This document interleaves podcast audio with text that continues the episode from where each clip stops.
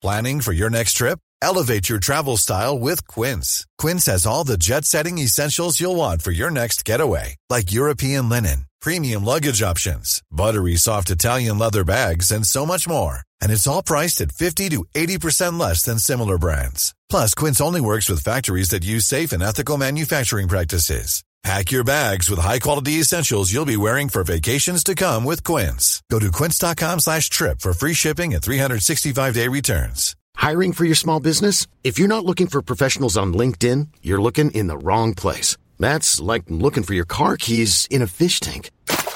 LinkedIn helps you hire professionals you can't find anywhere else, even those who aren't actively searching for a new job but might be open to the perfect role. In a given month, over 70% of LinkedIn users don't even visit other leading job sites. So start looking in the right place. With LinkedIn, you can hire professionals like a professional. Post your free job on linkedin.com slash achieve today. Welcome to Far-Fetched Fables, part of the District of Wonders network. Featuring Tales to Terrify and Starship Sofa. Everyone has a story in the District of Wonders. Come and find yours.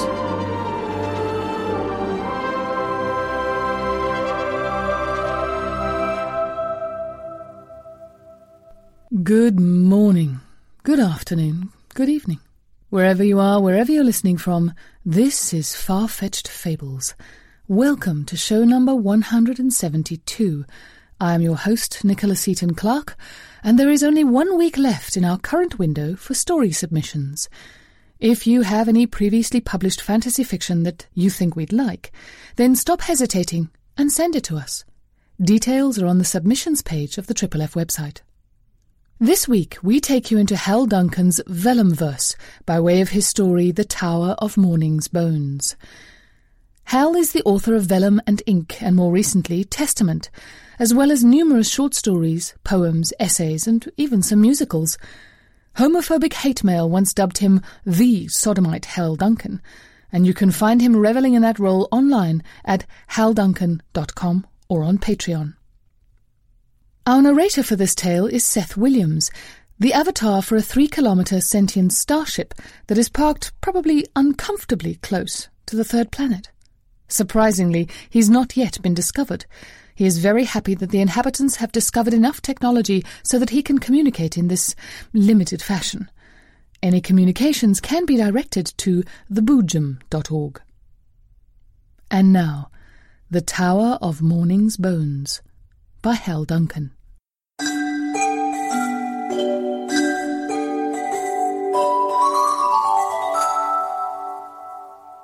Once upon a time, the land of Shubur and Hamazi, many-tongued Sumer, the great land of Princeship's divine laws, Uri, the land of having all that is appropriate, the land Martu, resting in security, the whole universe, the people in unison, to Enlil in one tongue gave praise. Samuel and Kramer, Enmerkar, and the Lord of Aratta. Daybreak in the underworld. A dream, a stream, a babe asleep, alone by a Babylon of Riveron, past shimmering falls and hinter springs, we find a wolf child in interval wildwoods, where? See there, we say, a marvellous youth carved out in white and green of mirror moon in veins of vines, a singer slain. Muses and furies dance around him in an Amazon of maize. The winged horse of his sylph sups at the water, lapping, slapping at his feet. Flowers and leaves form almost a blank out over him. What is his name? we quiz. If we could whisper it in his ear, he might arise out of the night into the morning. Away, we scoff at our others. Away, await, he is awakening. Opium smoke on Lethe waters drifts, gold with a touch of day's first light. A wake of shifting serpents in his stream slaps up a wash of water over this narcotic drowned in hyacinth and lotus petals. Ah, he thinks in slow stir, rousing in his slumber, how to be an angel in the arms of others, gifting freely the communion of the cock. And now, in awaking to sounds of rhapsody and rapture, of a piper at the gates of dawn, the songliner stirs and lays, takes in a breath of haze, and yawns. He notices the song and knows, as the sound fades, it's only an echo of a shadow, a reflection of a memory. The wake and wash of amber and umber dreams recede with slumber, dying embers of the night's ephemera, drifting from the young man's day's thoughts. He opens his eyes to glimmerings of dawn, and draws himself out of his dreams as he draws down the linen sheet. His naked skin beaded with sweat, raking his fingers through his corn-blond hair, he tries in vain to hold on to the flesh of flux of what he knows he's dreamt. But oh, the song! It was a song so sweet that to remember it would cause too great a sorrow, too deep a yearning for return. Bleary, blinking in the gloom of daybreak, the songliner rolls in bed to face his lovers, still asleep, serene in their own forest streams of dreams, perhaps. He misses the moment already, but they say the greatest gift the God of wilderness and music ever gave to our trapped animal souls was to forget each time we hear that song in our sleep. But there are always echoes. He slopes out from beneath the sheets and goes cold barefoot, slapping skin on wooden floor, and over warmer, richer pattern Persian rug, to the window where the city waits for him to wake it, make it rise, the answerers for your sins. Elsewhere in darkness, at the foot of sheer and ragged cliffs, in rock and concrete, cracked and broken by the crashing of milk water, scoured by swash of black basalt sand and bound, wound round by chains and wires threading through his dead flesh and woven into stone, his shattered rib cage torn by twisted steel, impaled in his eternal agony, a thief of fire rages at his bindings. If he would only rest, his chains would rust away, but he must rage against his fate. Some day, he swears, some day the gods will pay. Some day. Within the caverns of a mountain, a crippled smith hammers out the artifices of eternity in gold and tin, in copper and bronze, his broken body racked with pain with every blow. He builds himself anew, his legs of brass, his hands of silver, eyes of mirrored chrome, steel teeth and iron heart. In the dark and fiery cave of shadows and reflections, some day soon, some day, the shell of an adamantine god, armored and articulated, will be complete. And coldly, dispassionately, he will begin to forge himself a soul. Some day. Calloused bloody claws, the hands of a fallen king slap stone and push. His arms strain, and his muscles, veins, and sinews stress stand out in sharp relief as, step by step, he heaves the great rock higher up the mountain. Rough rubble scree under his sliding feet all crunch and scatter at his slips and struggles throat rasped by his parched and soundless scream. He will not break, he knows, even as the rock tears from his grasp and rumbles crashing to the bottom of the slope. He will not break, he knows, as he begins the task again, not knowing that it is only when he breaks that then his rage will lift the stone above his shoulders and carry it up to the gates of the eternal city itself. Some day. Myth is a burning man of wooden soul, clay skin carved with crimes and reckoning, titanic, Tartarian, godlike and all too human. We have manufactured, in and from your myth, symbolic Shaktis, men of stone and answerers for your sins. Call it a hell or a Hades, a Sheol or a Kur. This modern Altergenica is the landscape of the damned. We have no choice in this, we bitmites of the afterworld, gifting you only what you want order, meaning. Outside the twilight and beyond the pale, on the other side of our distinctions, in the dark, there are no definitions, no edges, only the internal horizons of your senseless souls. There is, it seems, no forbidden realm so dark you cannot envision it as torment for the forces that you fear. We have no choice but to make that vision flesh, and yet, for all their exile from reality, these myths refuse to recognize defeat. Some day, they say, some day. The time of dawn. The songliner lays his hands on slits of shutters on the windows and unslants them with one smooth motion, letting light slice in, a gray glimpse of gloaming still too dull to be considered dawn. He stretches up on tiptoe, limbers arms behind his head and out far to the side. He roars another yawn. Sensing its master's motion, somewhere a system swishes on to gild the walls, the rug, the bed, the folds of sheets, the curves of sleeping lovers, and the desk, where dog-eared scraps of paper with phrases of Heraclitus writ on them jut out from between the pages of old Plato's Morphology, to gild all this with flickerings of subtle-hued, subdued light, reflected and refracted, shimmering simulations of a fire's life. That night he dreamt of fire. He had dreamt of all the spirits of the crossroads, down the ages, hoarding their legacy in the stone underfoot, in the lost songs of the river and the roads of dust that were their books.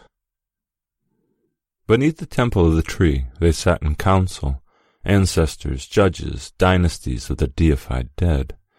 Yes, he dreamt of a magic lantern play of shadow on the wall of the cave Elysian, an Elysian illusion of the illusion and of Promethean Vulcans of stone and metal, giants of the Rakshasas and the high Himalayas, builders of mountain kurgans, asleep in vast cavernous dream tombs under East Eurasia and Siberia.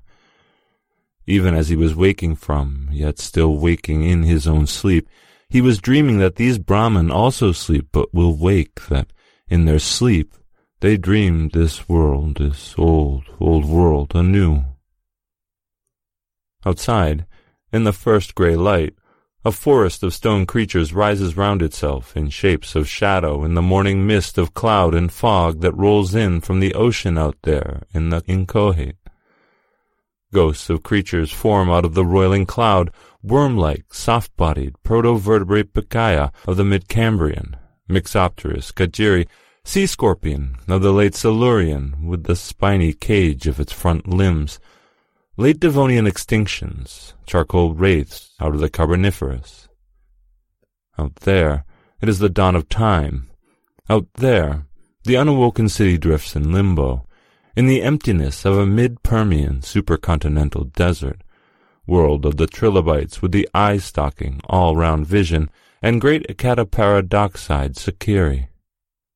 Out there, it's the time of dawn, the dawn of time, as it is every morning in the city at the world's end.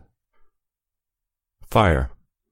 He had dreamt of fire, a fierce firmament in a deep structure of the afterworld, a flux of flash in an ocean system of eddies and currents, waves and tides, splashes and ripples, the simple quaternity of color complexified into chiaroscuro.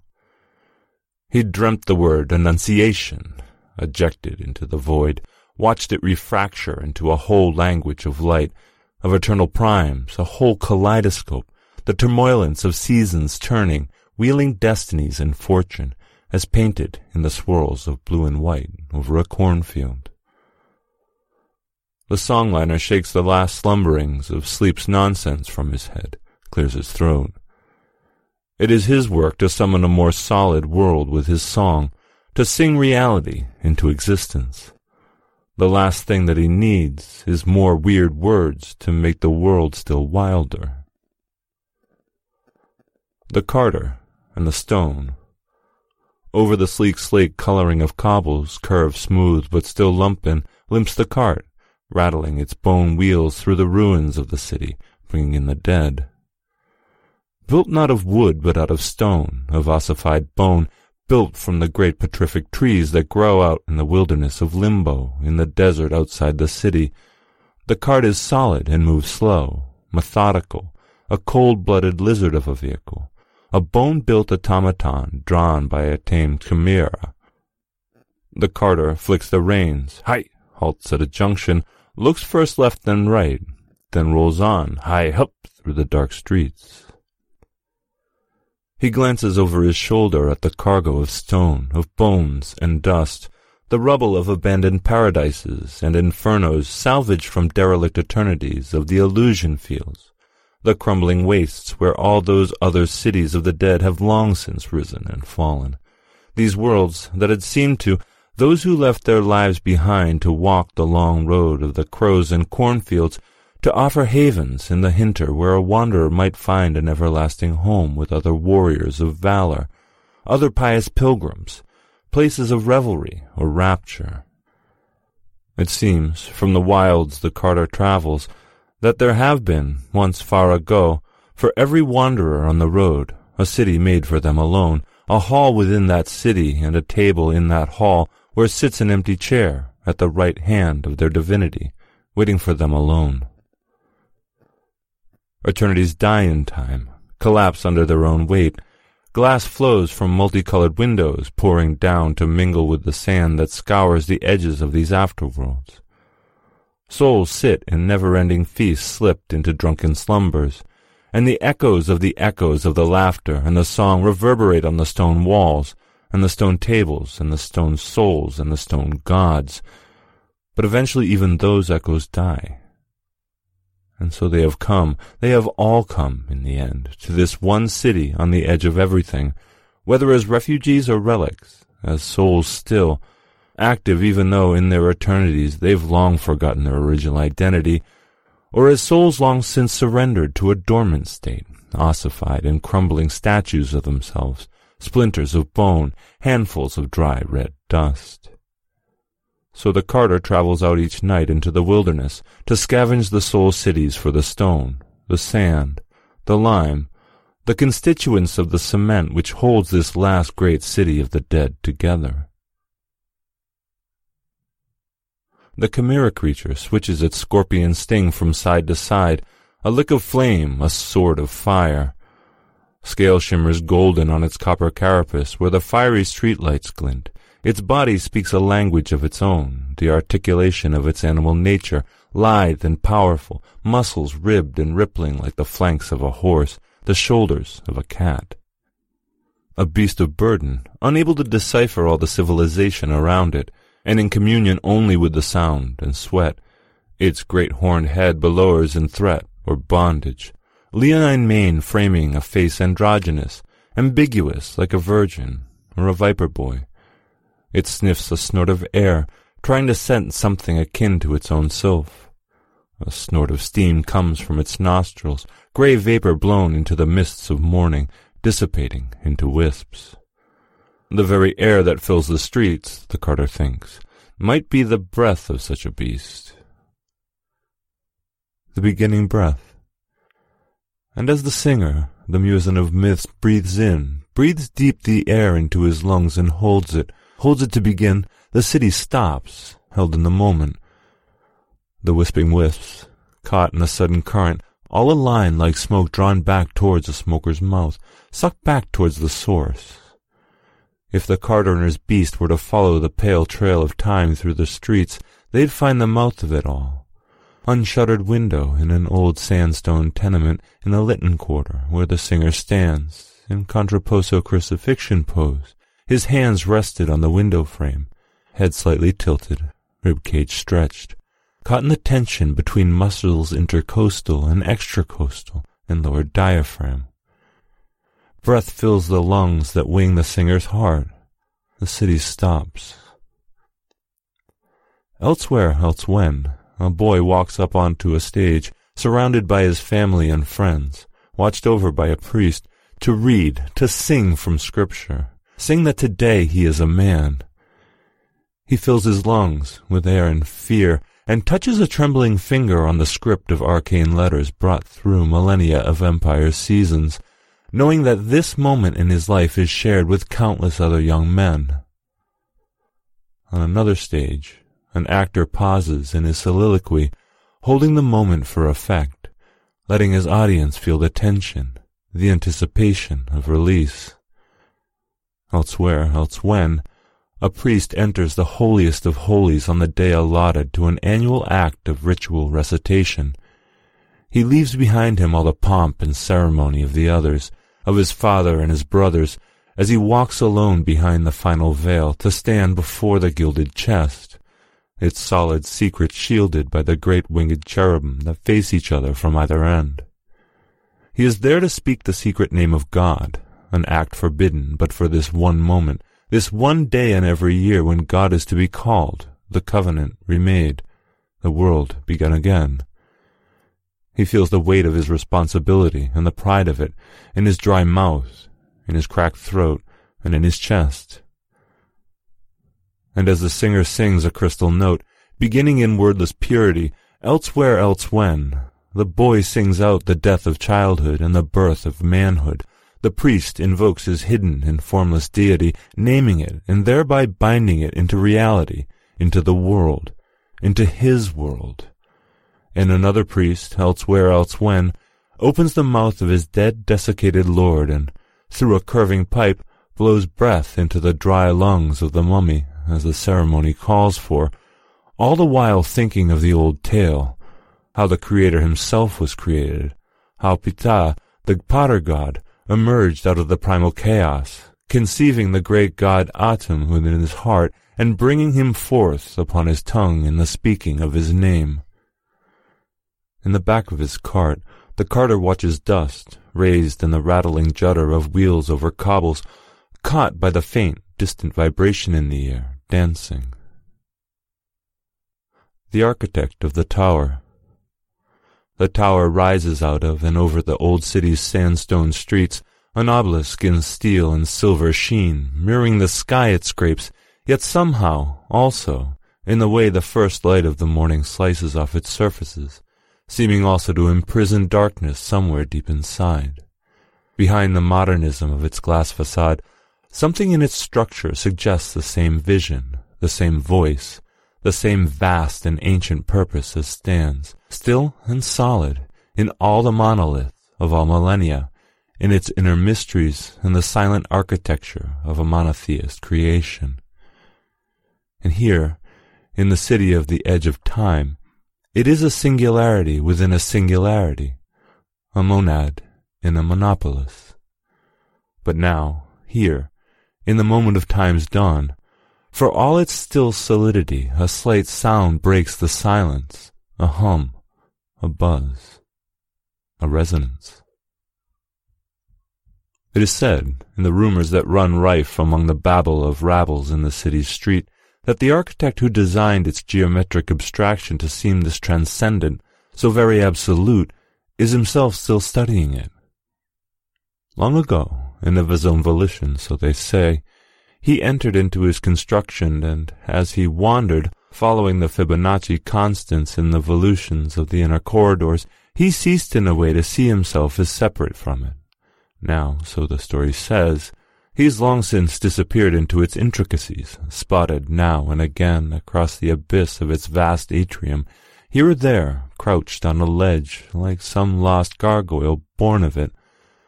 Some say they've seen his face in stone reliefs, heard an echo of his voice in the acoustics of a hall. This is the crux, perhaps, that his intent in its construction was that the building and what is beyond it should seem bounded by and binding each other, just as the world and the will of any creator are bound and bind. And so in his design he sought to capture the complexity of the relationship between creator and creation, describing it completely and consistently.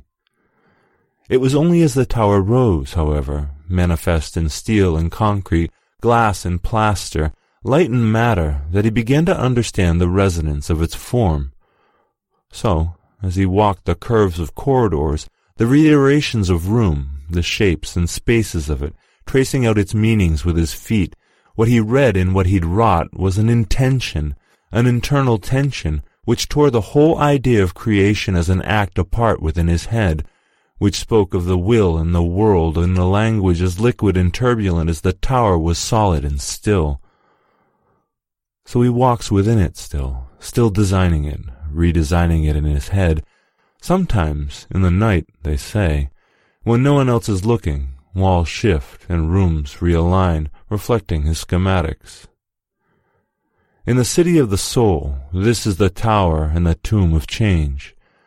This is the architecture of time described in three dimensions, not just one, the four square breadth and length of it, a plan of energy and possibility, its solid shape formed of events much as the city that surrounds it, and the whole afterworld surrounding that is formed and forms, in turn, one great event. To some citizens it seems a symbol of power, sentinel for a system of stability of thought that generates order out of rules, imposed imperatives. From its highest window, in the height of awareness, the lords and legislators, whoever they may be, may well be looking out over all the city, out to the deep sweeping fields of illusion, past the known or knowable, to the far horizons, to the startless, endless infinity of truth. To the carter, looking up at its dark shape before him, framed between the peeling paint on wooden doorways, soot-stained brick wall and rusting iron fire escapes, and crossed, obscured by lines of washing like bunting. It is only another monument to mortal vanity, waiting to fall in time.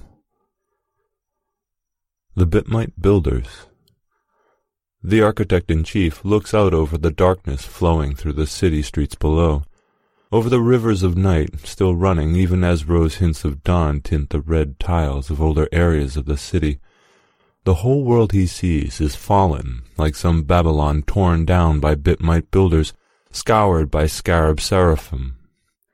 In the thick of flowing black, he can make out the ruin in the rubble, the jut of a skyscraper impossibly angled, or the bulk of a rookery grown new out of a long abandoned docklands. A motorway flyover curves elegantly into the air, spirals around itself, and ends abruptly in midair. The work of the Bitmites. You think they'll stop? The consul asks him. The consul stands at the desk, tapping a finger on the leathered surface of it, his drab uniform creased and sweaty. The architect-in-chief turns to him, shakes his head, walks slowly back from the dark vision on the other side of the glass. No, I don't know. We need to know, Messire. You have to find out what they want. Bitmites. The blind watchmaker's clockwork toys. The architect-in-chief has studied the fine construction of these nanite mechanisms of intention, awed by the precision timing and geared interlock of automation, the way a core command structure processes stimuli into activity, translating patterns of reception into patterns of inception. Even an innate reflex, even back in those days when the intentions that evoked their actions were not theirs but the intentions of the situation, of the need or the danger, the Bitmites had seemed such intricacies as a man might spend a lifetime studying. And he has spent far longer than that. He doesn't know how long. After the first millennia, in the world remade in images of heavens and hells, of forgotten histories and imagined futures, the measuring of time no longer seems so relevant. By then, the Bitmites had begun to reconstruct humanity itself. They had emerged out of a covert military or medical bioscience, the recorded rumors of the old world said, as airborne and invasive artificial germs and antibodies designed to find their way into a human host, to wreak havoc, or to immunize. Or as a secret system of surveillance chirping information across the airwaves to each other, acting on such signals in accordance with unknown agendas and unspoken protocols. For a while he had believed them to be alien technology, seeded by some cold intelligence that sought to understand the human mind by manifesting all its ancient dreams, all of its desires and fears in the world around it. In another era, he became convinced that he himself was their original creator, that by some accident he had unleashed them onto the world.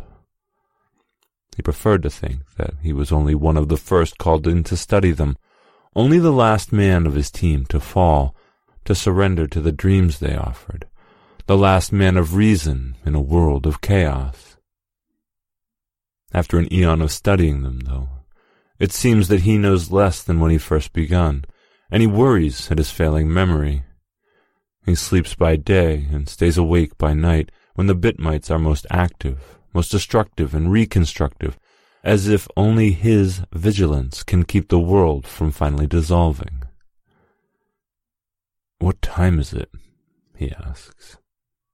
The consul brings an antique fob watch from his pocket, snicks it open, and looks curiously at the face, taps at it, winds it, taps again. Sire, it doesn't matter. Outside, lighter now with creeping daybreak, the grey and formless fog, the flowing billows of the bitmites that roll in out of the ocean, that the press once christened daemon dust, flow over the world like a morning mist, dissolving silhouettes and outlines, smearing lights of windows into an ethereal glow, volcanic golden as dying embers seen through smoke and shadow.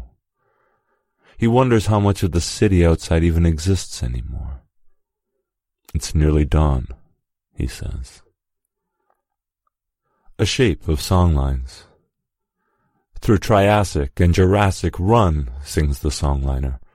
Run, you small bipedal thecodont reptile. Evolve into two hundred million year old ichthyosaur. Two meters of Arthropleura mammata curl around you. Swim in the stone, you fossil ray. Pseudohiner, Aloefera, spiral, ammonite of curling sphinctal partitioned by curviform septa into buoyant chambers, fly, archangel, Archaeopteryx, in the first flash of light, the progenitor of birds, the progenitor of dove and crow, of harbinger of peace and thief of fire. Fire, the light at the time of dawn, at the dawn of time before the sun, is not the insipid glory of etheric archon, but the volcanic fire that paints a rock wall with flickering solidity of lamplight. We trace out the textured clarity of the world we wake into with the precise lucidity of blue and the luxuriance of gold, for even the afterworld is basalt, burning hotter than the face of the sun and with a core of iron. Clothed in incrustations of blue-white glass waters and ice, deep black alluvial mud, rich red brain dust of song lines, the green sheen of lush plants. Even our breath, our pneuma, is not colorless, but blue air in our lungs, the very sky above our heads. Yes, he had dreamt of the spirit that began his world, not as the shallow, pallid glow of some celestial essence, but as the rich, full flesh of fire, fire upon the deep. And he feels it in his lungs, the fire, as he sings now, the flesh becoming word, the word becoming world. He dreamt his id flame-haired, and that dream sings in him now. Arise, he sings, two million-year-old Homo habilis, walk the dream time of our Afro-Australasian atom in your caverns of fire and decapitation. Come, Cro-Magnon, out of the Dordogne of painted aurochs and gazelles, you birdmen of the Paleolithic, flying wild in the liquid depths of heaven, animal shamans of Lascaux and the Tassili n'Ajjer, carve the fat mother, widowed bride, in graves and caves, and walk out of the darkness carved in fire, waking into forest dawn. Out of the desert, streams of consciousness flow, fusing as the rivers that flood the city's streets at night, merging with the chthonic ocean. Over the gray memory of his dream and over the gray reality of the world outside, he sings out loud and long the lines that weave the world around him, music and mosaic, a shape of song lines. This modern muezzin sings from his minaret to wake the morning city up, and as he sings, a tower of hours arises out of swamp, thick vines climbing shaft to glossy dome. The songliner laughs the city's morning glory. Somewhere, a weather vane cockcrows. Awake, sunken slumbering city in the jungle, he sings. And as he sings, the silver sea of dawn surf breaks over the city, and the mist rolls back from it, this city of the secret knowledge of the alphabets, city of the builders of the book and of the three unworthy craftsmen, city of the sons of the first killer, city oust of Eden and inland of Nod. Awake, he sings. The Tower of Babel. Hi, Hi! The carter turns, pulls back the reins with one hand, shields his eyes with the other as sunlight strikes, shears off the mirror in the tower, and flashes like a blade down onto the streets, piercing the mist and picking out each mote of dust. The chimera stops and snorts, paws at the ground. Blinking, the carter pulls the brim of his hat down to shade his eyes, gathers the reins up in both hands again, and flicks the beast onward. He can hear the muezzin's song now ringing out over the city, echoing off the walls just as the sunlight shatters off the mirror windows of the tower, and though he does not recognize the language of it, the tune is so familiar that he hums it quietly to himself as he drives on, feeling the vibration in his throat, a rhythm in his chest. He turns a corner and the tower stands before him, closer now and overgrown with vines. Down at the end of a weed-cracked tarmac street of concrete flats, their balconies all lush with foliage, crawling ivy and cascading flowers.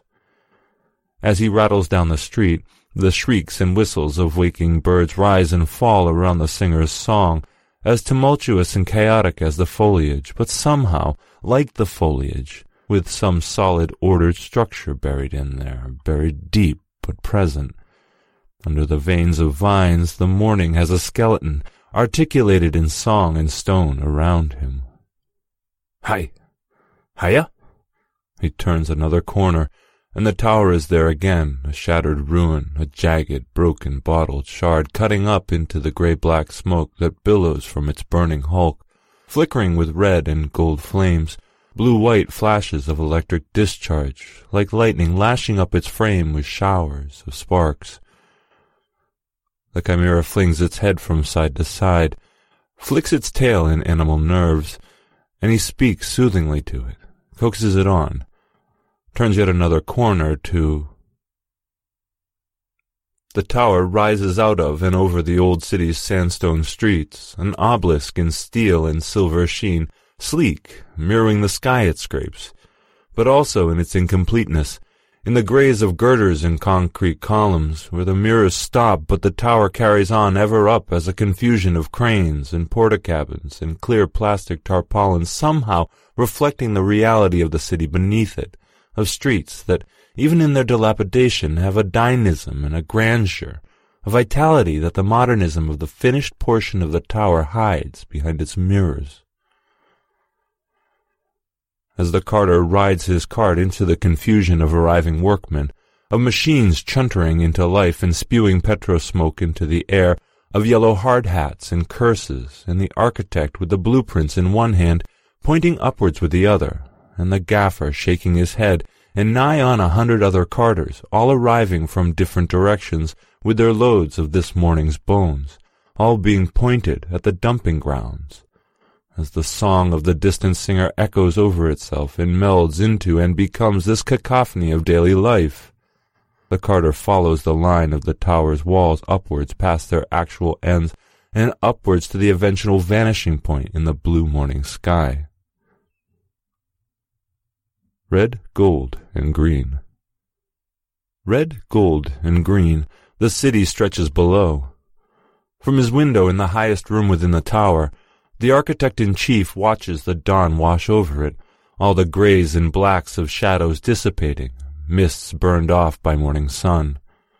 He sees the cathedrals and the mausoleums, spires and domes, parks and rookeries, docks and dumping grounds, centers of commerce and recreation, malls and stadiums, slums and skyports, office blocks and temple compounds, all the gardens and the ghettos, here and there are a few places that he recognizes as a building that has kept its place, a street that hasn't shifted, but the main part of it is utterly transformed.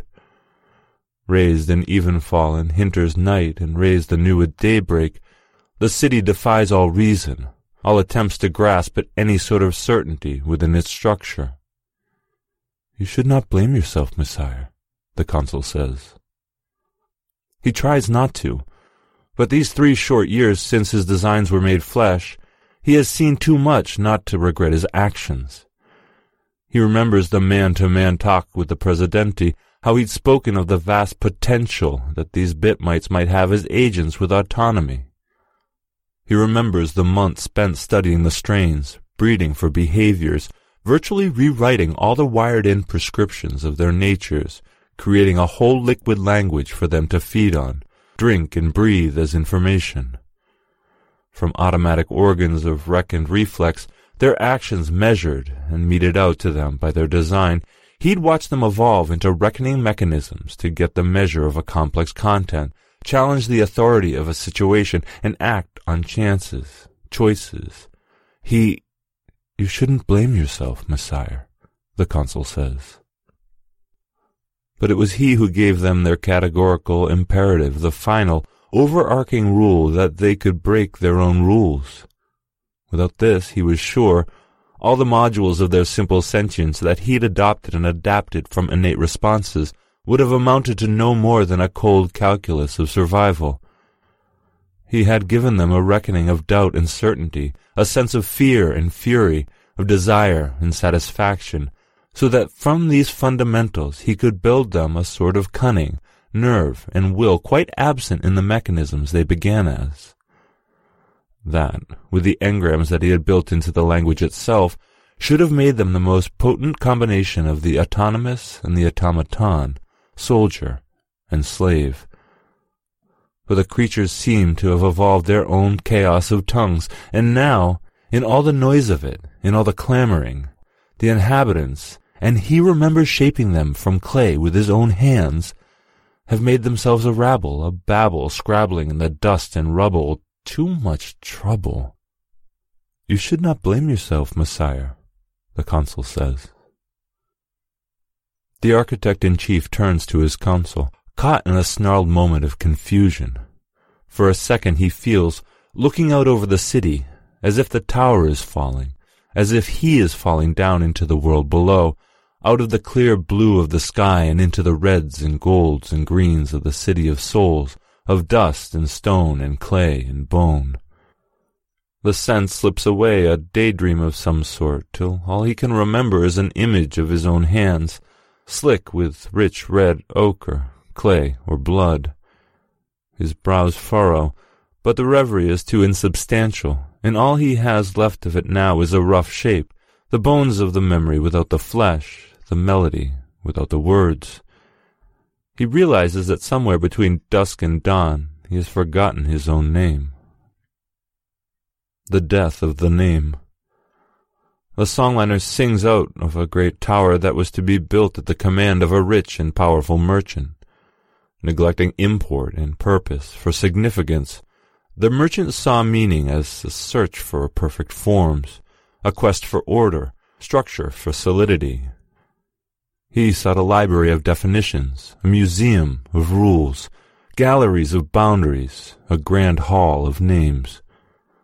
So he called before him the greatest builder of the day, declared him architect-in-chief, and the architect-in-chief took on the most ambitious of commissions. He designed the tower. He tried to impose an artificial frame on the dynamics of intention. Tall it was, tallest building in the world, reaching up to the very heavens.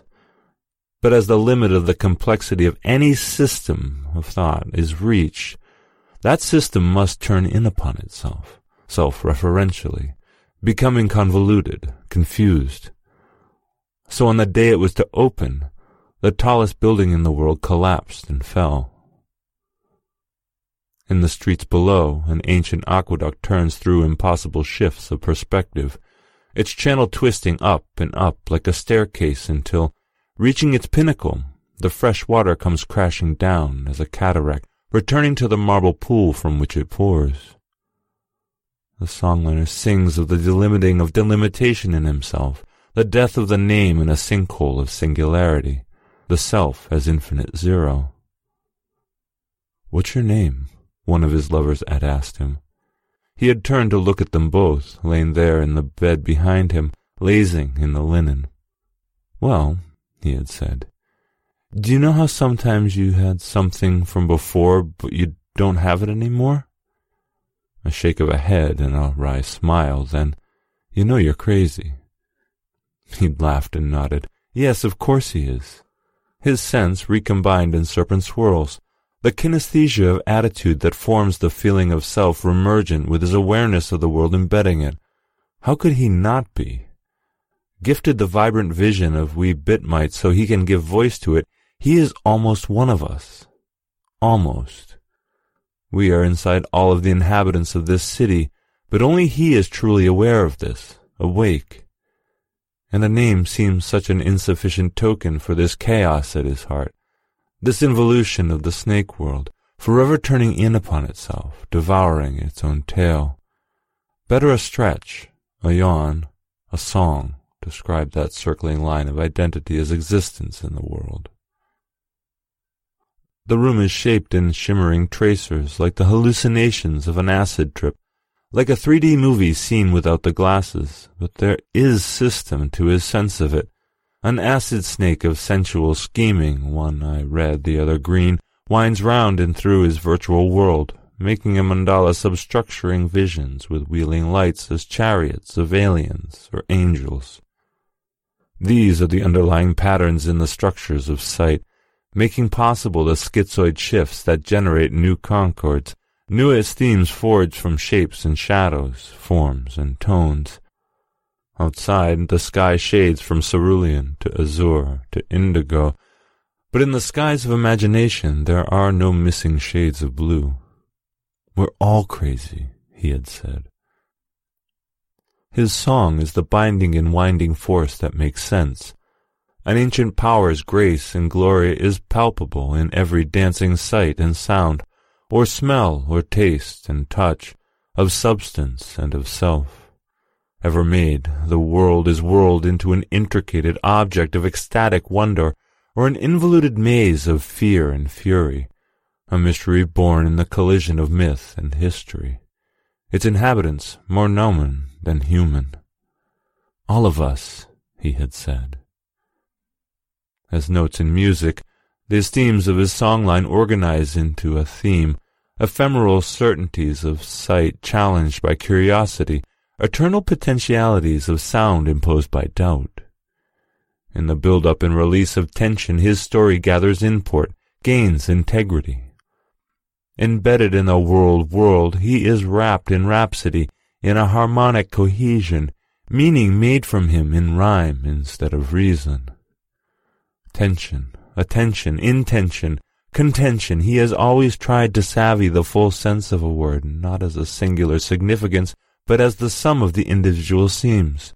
All the other words made from the same root, morpheme aspects of a shattered unity, meaning as a broken hologram, each fragment containing the whole implicit, but with only a fraction in clear focus. This is why we chose him to sing the world. Your world doesn't make sense, his lover had said. The world is what it is, he had said, no more, no less. But what it is, is subtle and mysterious.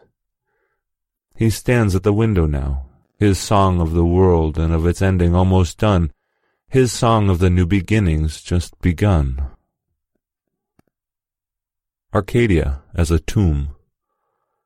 He comes out of the desert, a child of hoof and horn, a kid in lambskin, a thief and liar, a hellion of rebellion accompanied only by the bitmite choir which echoes the voices of all those who've lost their names in death, of the whole history of humanity crumbled to dust.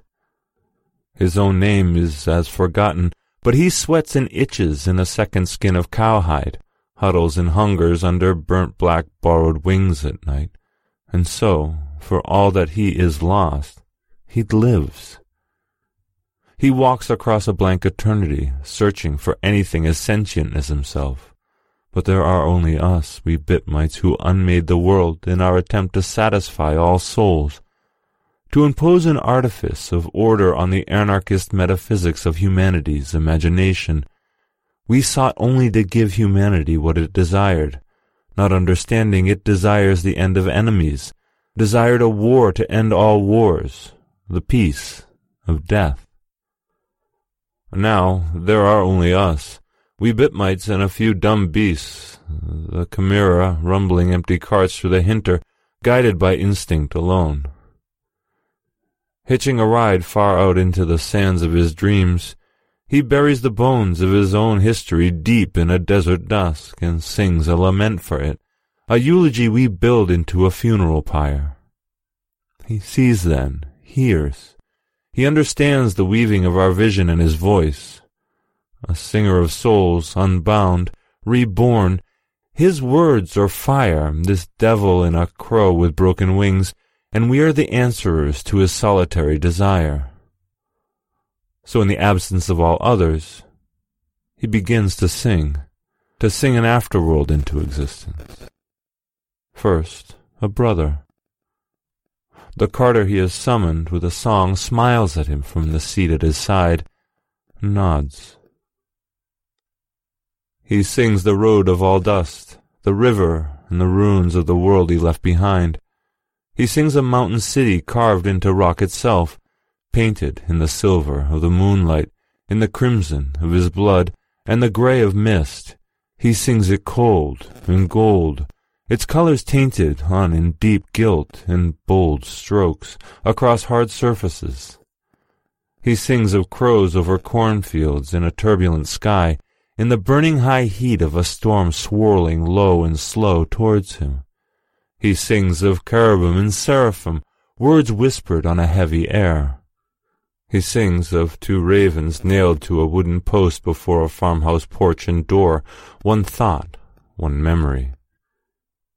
He kneels down to taste their blood, to strengthen his song with reflection and remembrance. As he rises and walks on now, in his song he carries the souls of all those he has ever known or ever will know or will never know, and carries them with him into eternity. Follow me, he sings, Ushabtis, Shawabtis, beaked Egyptian answerers, follow me out of the illusion fields of toil, of scattering illusion grain and gathering of illusion seeds, follow me into the city of empire. Out of the billowing cornfields of the carcass and the carrion crow, out of the silver sea above, he comes, this songliner, like a lost slave hunted, a stranger haunted, into the empty streets of the city of time. Souls are the stones on which this town is built. Souls are the frescoes on its walls and statues in its plazas. Souls its domes and towers, balustrades and colonnades, and golden books of hours. This is the eternity sought by humanity, built from its dreams by us, Arcadia as a tomb. Into Arcadia he comes, to be its death. Titans and gods arise, he sings, and so they do. Shamash shines on the date palms of Inanna. Tammuz walks in Thermidor through hanging gardens of germinal and floral green. Even death, death is arisen, rich and red as clay, in creature made from ash and blood, dissolved in flood and reshaped by human hands. Myth is unbound, a burning man of wooden soul, clay skin carved in with crimes and reckonings, unleashed, unloosed. All empire falls, and the republic rises once again. The great democratic city-states rises round him, stones throwing off slow shackles of solidity, of eternity, for the substance of dreams, for the mortality of symbols, of errata. The tower which rises over the city, over Evenfall, and over Hinter, the tower of all we ever were or would have been were we not dead, resounds, stone shaking, quaking, to his song. And away across a weight, a dream so long and now anew, awake in the singer's song, we wind as his words round a tower, reaching for the sky and falling, falling always and forever, falling always and forever into joys and sorrows of the hours, into the flesh of days, into the words shaped on a singer's tongue, a tower of all the bones of morning, falling always and forever into the glorious confusion of the world.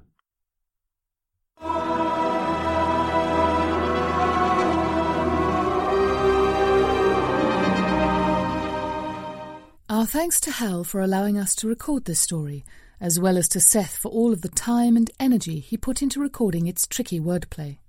We pursued the Tower of Morning's bones during the earliest days of far-fetched fables, and were finally able to purchase the podcasting rights due entirely to listener donations. This episode shows that every little bit allows us to produce great audio for our listeners, so please consider making a donation on the District of Wonders Patreon page. If you'd like to share your thoughts on this or any of our stories, you can leave your comments on the Triple F website, our Facebook page, or on Twitter. We love hearing from our listeners, and we want to know your thoughts on our content. As always, please leave us a review on iTunes, Acast, and other podcatchers.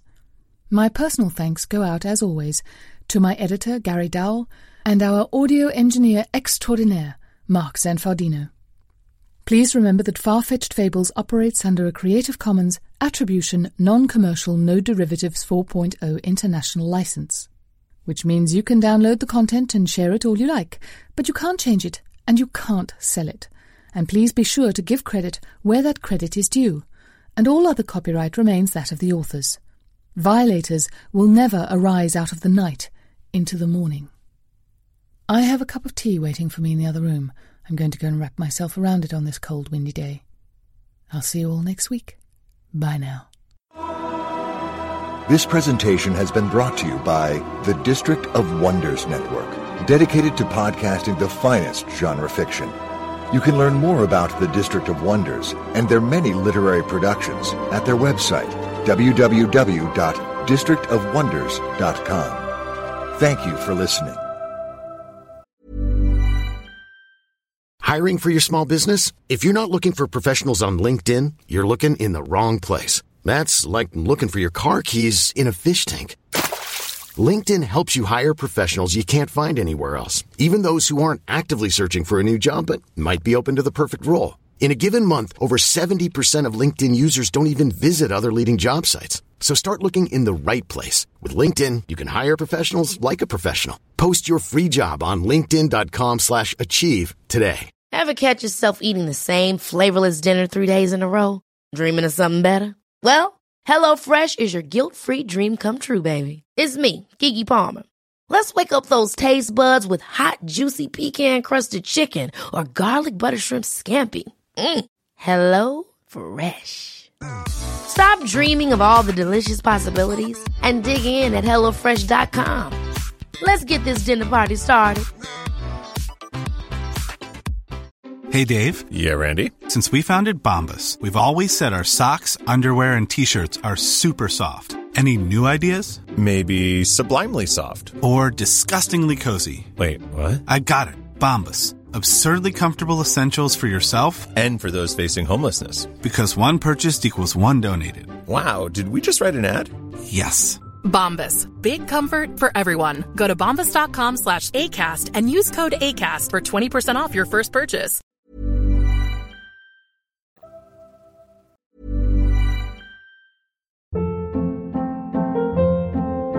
Hold up. What was that? Boring. No flavor. That was as bad as those leftovers you ate all week. Keke Palmer here, and it's time to say hello to something fresh and guilt-free. Hello Fresh. Jazz up dinner with pecan-crusted chicken or garlic butter shrimp scampi. Now that's music to my mouth. Hello Fresh. Let's get this dinner party started. Discover all the delicious possibilities at hellofresh.com.